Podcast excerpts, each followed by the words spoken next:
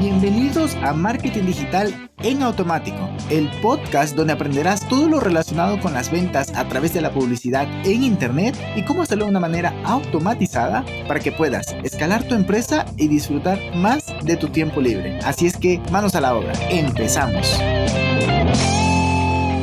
¿Qué tal mi amigo? Muy buenos días, muy buenos días. Bienvenido un viernes amiga, una amiga empresaria que está cada día creciendo más en su negocio y además está cogiendo proyectos cada vez más grandes.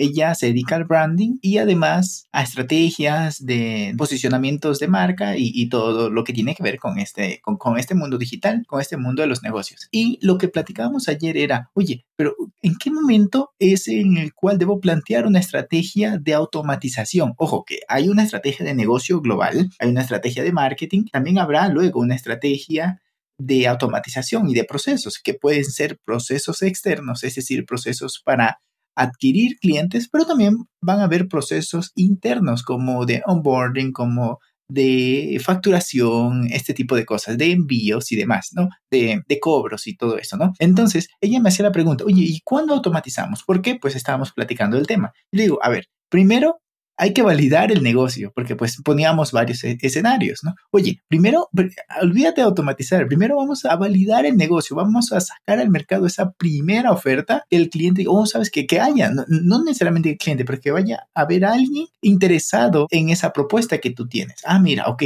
comienzas a generar esas primeras ventas que pueden ser rudimentarias, ojo, y está perfecto, porque lo que queremos es trabajar en base a la filosofía Lean Startups, es decir, lo mínimo viable para que tu producto sea percibido de valor, que, va a ver, van a tener una utilidad. ¿Ok? Entonces, una vez que tenemos este prototipo, listo, lo sacas al mercado y lo validas. Ok, hay gente que lo quiere comprar, que está dispuesta a pagar este precio, aunque no está terminado al 100%. Pero se, percibe que hay un mercado para poderle eh, solucionar ese problema que tú estás, pues valga la redundancia, solucionando. Listo vas midiendo, vas analizando, vas conversando, como es un contacto más cercano, el hecho de que sea un prototipo de...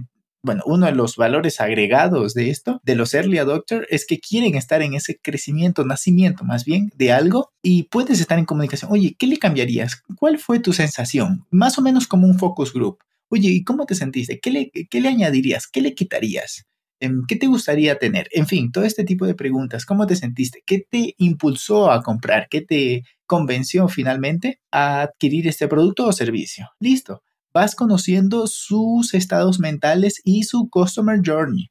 Ahí es importante, vamos conociendo su customer journey para saber cómo es. Ah, por cierto, si quieres saber un poco más qué es un customer journey o incluso cómo automatizarlo, el episodio 99 te va a ayudar con eso. Seguimos ya tienes eso en cuenta. Entonces vas teniendo tus primeros clientes. Ahora sí, ojo, ah, por cierto, hago un disclaimer.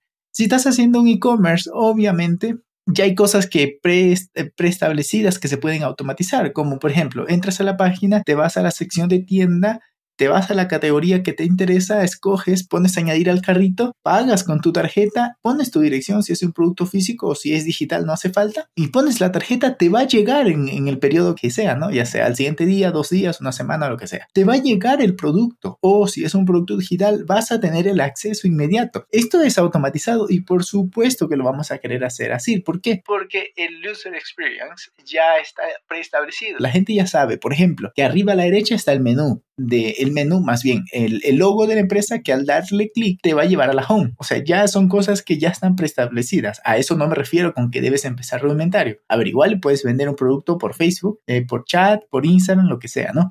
Pero en esta, eh, hablando de en temas de qué puedo automatizar, esto ya sabemos que lo podemos automatizar. A lo que quiero llegar es que, ok, listo, se creó eso, pero vamos a crear sistemas dentro del negocio para que como tal puedas crear verdaderamente un negocio y no te quedes como autoempleado, como hombre orquesta haciendo todo, sino es que ya sabes que te llegó el pedido, aunque el, cliente diga, ok, esto se va a enviar automáticamente, de pronto tú tienes que empaquetarlo es tu propio producto, es marca propia. Entonces vas a tener que informarle al departamento de manufactura mm, o, incluso si es on demand, vas a tener que hacerle llegar el pedido si lo tienes automatizado, genial. Si no, estos sistemas te van a permitir, pues en, en, en, un punto, automatizar esto, sabiendo que los sistemas. Eso es importante. Luego, oye, ¿sabes que El cobro ya se generó, pero la de contabilidad me está llevando las cuentas y están un poquito desajustadas. Listo. Hay que automatizar esto para que los números siempre cuadren al 100%. Luego, ¿sabes que Quiero un reporte mensual e incluso en tiempo real de cómo están generándose las ventas. Listo, tienes cómo automatizarlo haciendo una integración con, bueno, directamente dentro de WooCommerce, si es el caso, o Shopify o